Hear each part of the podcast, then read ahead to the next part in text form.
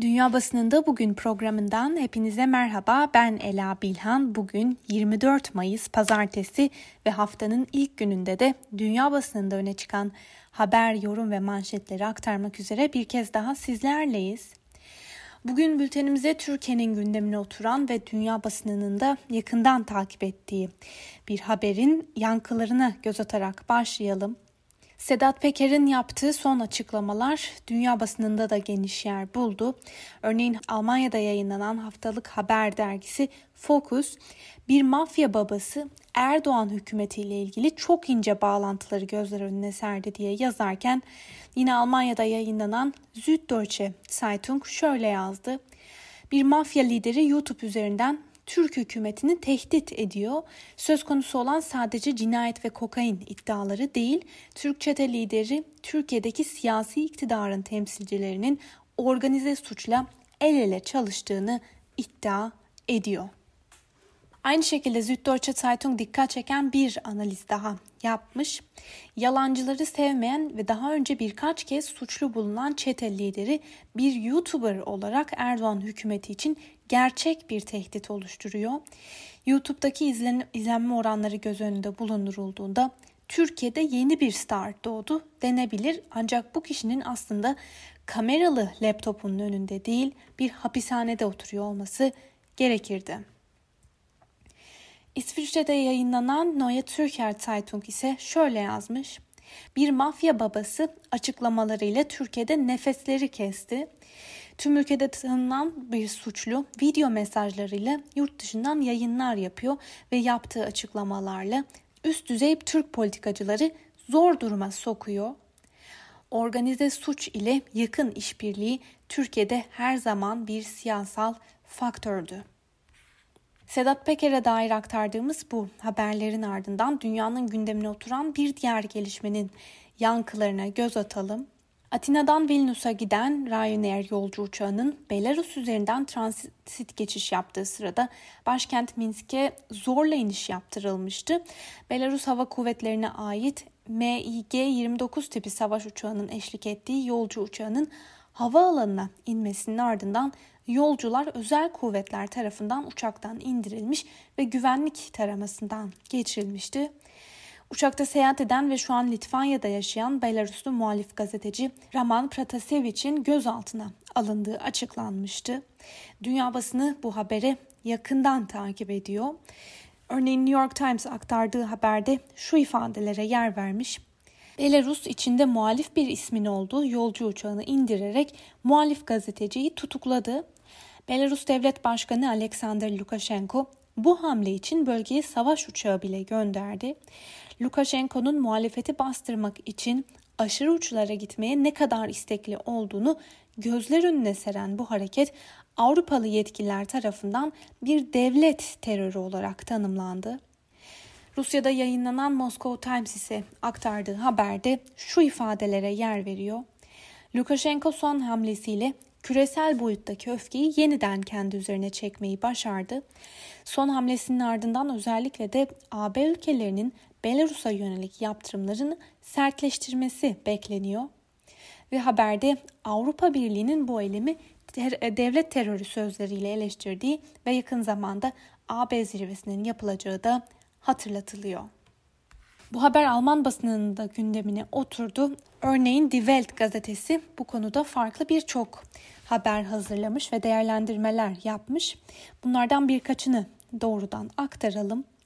Lukashenko'nun eylemi bir uçağı kaçırmakla eşdeğer. Dünyadaki otokratların ne kadar ileriye gidebildiklerini ve tehdidin nedenli büyük olduğunu bize gösterdi. Lukashenko rejiminin yüzsüz ve şok edici eylemi Polonya olayı devlet terörü olarak adlandırdı. Ve dünya basınının son iki haftadır gündeminde olan bir diğer konu başlığı ise İsrail-Filistin çatışmaları. Geçtiğimiz haftada aktardığımız gibi son olarak ateşkes anlaşmasına varıldı. Fakat sürecin bundan sonra nasıl ilerleyeceği de net değil. Voice of America bu konuda bir haber hazırlamış. Amerika'da geçtiğimiz hafta Orta Doğu'dan gelen şiddet görüntüleri gündemin ilk sıralarındaydı. Başkan Joe Biden Beyaz Saray'da göreve başlamasından bu yana ilk önemli dış politika sınavında eleştirilere maruz kaldı. Biden, İsrail'in Gazze'ye yönelik hava saldırılarında orantısız güç kullandığını, kullandığı eleştirileri karşısında bazı kesimlerce yeterince tepki vermemekle suçlandı.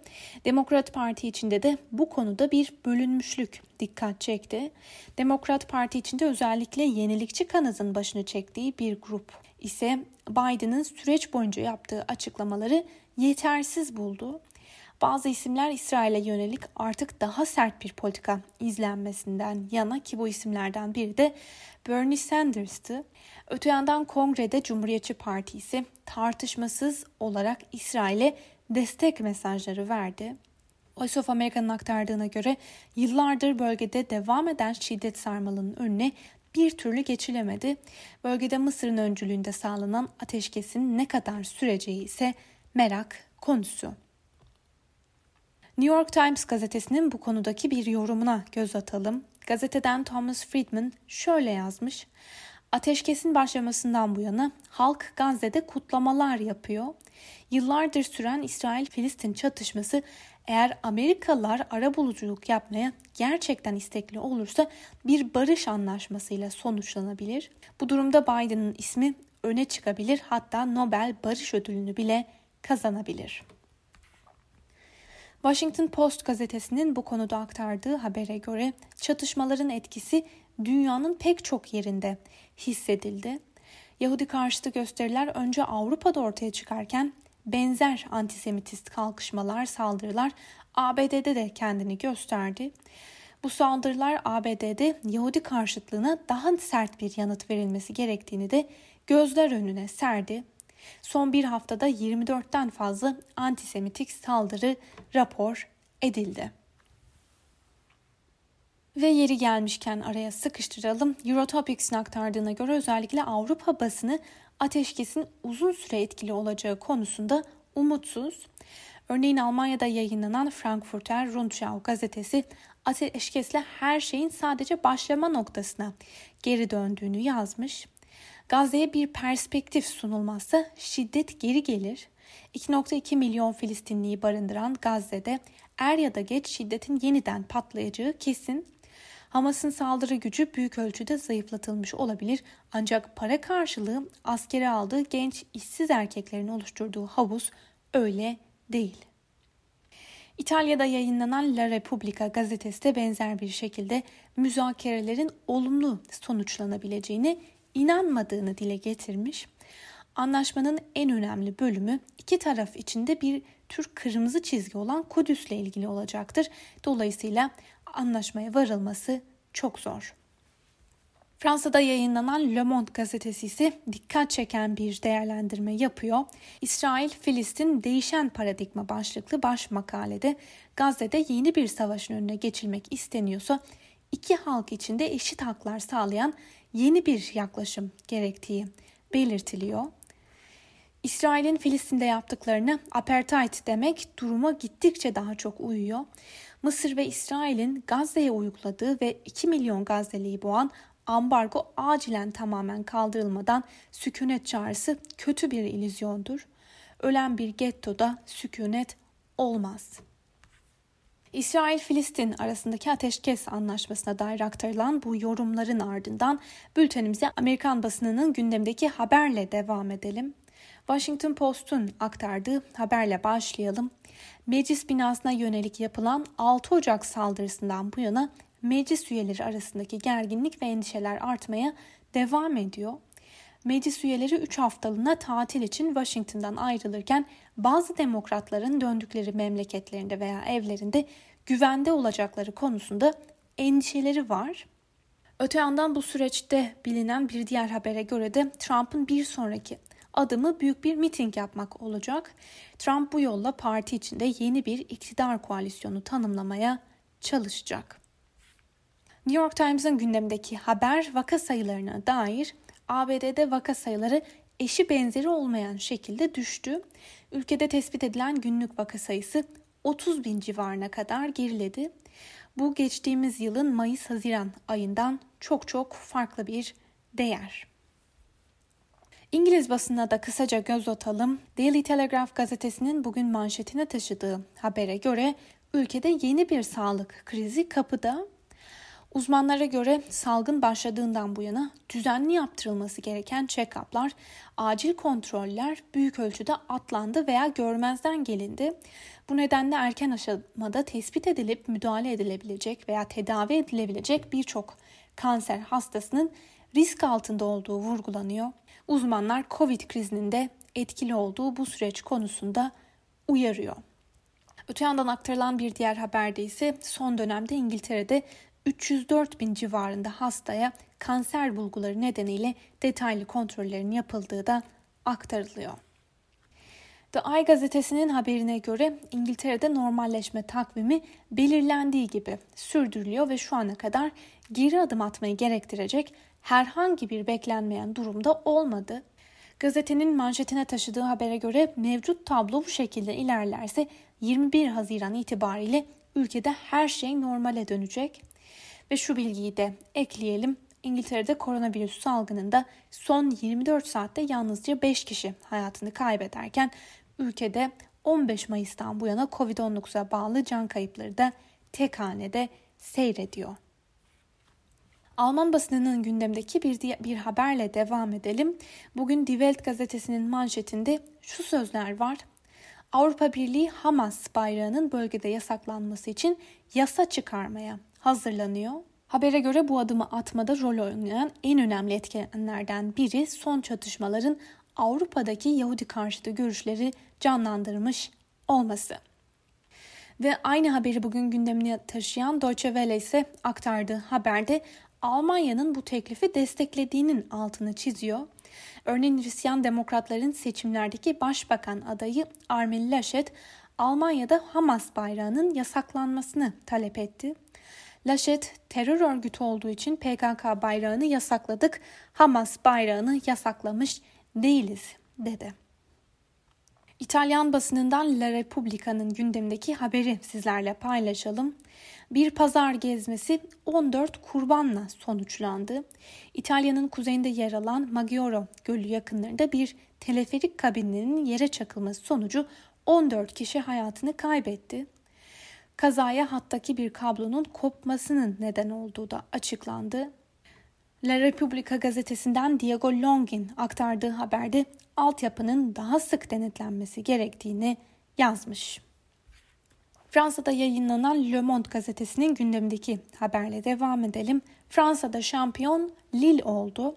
Fransa Lig 1'in son haftasında Lille deplasmanda karşılaştığı Rangers'ı 2-1 mağlup etti ve şampiyon oldu. Böylece Fransız ekibi dördüncü kez ligde şampiyonluğa ulaştı. Rusya'da yayınlanan Moscow Times'ın gündemdeki haberle devam edelim. Salgın nedeniyle geçtiğimiz yıl ertelenen Euro 2020 bu yıl Haziran ve Temmuz aylarında yapılacak. Rusya ise çeyrek finalde dahil olmak üzere 7 maça ev sahipliği yapacak. Ancak Moscow Times'ın aktardığı haberde ülkedeki Covid-19 vakalarının pek de kontrol altında olmadığına dikkat çekiliyor. Öyle ki son olarak St. Petersburg'da kısa bir süre önce Covid hastalarına ayrılan hastane yeniden hizmete açıldı. Ancak bütün bu verilere rağmen Rus organizatörler koronavirüsten korkmadıklarını dile getiriyorlar. St. Petersburg'daki yetkililer cumartesi günü şehirdeki vaka sayıları tırmanmaya devam ederken Euro 2020 maçlarına ev sahipliği yapmadan önce gerekli tüm sağlık ve güvenlik önlemlerinin alındığını söyledi. Global Times'ın gündemdeki bir haberi sizlerle paylaşalım. Ultramaratonda trajik facia. Çin'de yayınlanan Global Times'ın aktardığı habere göre Çin'in Gansu eyaletinde düzenlenen maraton koşusu esnasında etkili olan şiddetli dolu yağışı ve fırtınada en az 21 sporcu hayatını kaybetti. Güneşli havada başlayan maraton yarışında öğleden sonra fırtına çıkarken hava sıcaklığının eksi dereceye inmesi nedeniyle üzerlerinde hava koşullarına dayanacak kıyafet olmayan sporcular hipotermi nedeniyle hayatlarını kaybetti. Dün Çin'in maraton tarihindeki en ölümcül trajedilerden birinde 21 kişinin öldüğü de doğrulandı. Bültenimizin sonuna doğru yaklaşırken Hindistan'daki durumu da sizlerle paylaşalım. Washington Post bugün bu habere geniş yer ayırmış. Doğrudan aktaralım.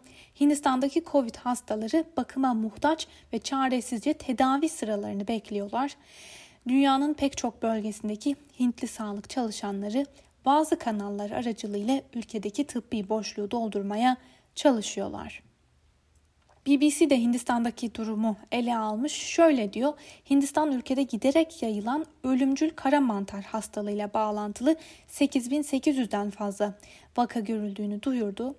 Normalde nadir görülen ve mukormikos olarak bilinen bu enfeksiyonda ölüm oranı %50. Bazı hastalar ancak tek gözleri alınırsa iyileşebiliyor. Hindistan'da son aylarda kara mantar enfeksiyonu COVID-19 hastalığını geçiren ve geçirmekte olan binlerce kişide görüldü. Hastalığın salgın ilan edilmesi çağrıları da sürüyor. Ve son olarak Latin Amerika'ya da uzanalım. Yaklaşık 650 milyon kişinin yaşadığı Latin Amerika ve Karayipler bölgesinde koronavirüsü kaynaklı can kayıpları 1 milyonu aştı. Küresel nüfusun yalnızca %8'ini oluşturmasına rağmen kayıt altına alınan ölümlerin %28'i Latin Amerika'da yaşandı. Bu oranın Mayıs ayında %31'e çıkarak pandemide yaşanan her 3 can kaybından neredeyse birinin Latin Amerika ülkelerinde olması uluslararası sağlık örgütlerinin bölgeye yönelik endişelerinin artmasına neden oldu. Sevgili Özgürüz Radyo dinleyicileri, Latin Amerika'dan aktardığımız bu son haberle birlikte bugünkü programımızın da sonuna geldik. Yarın aynı saatte tekrar görüşmek dileğiyle şimdilik hoşçakalın.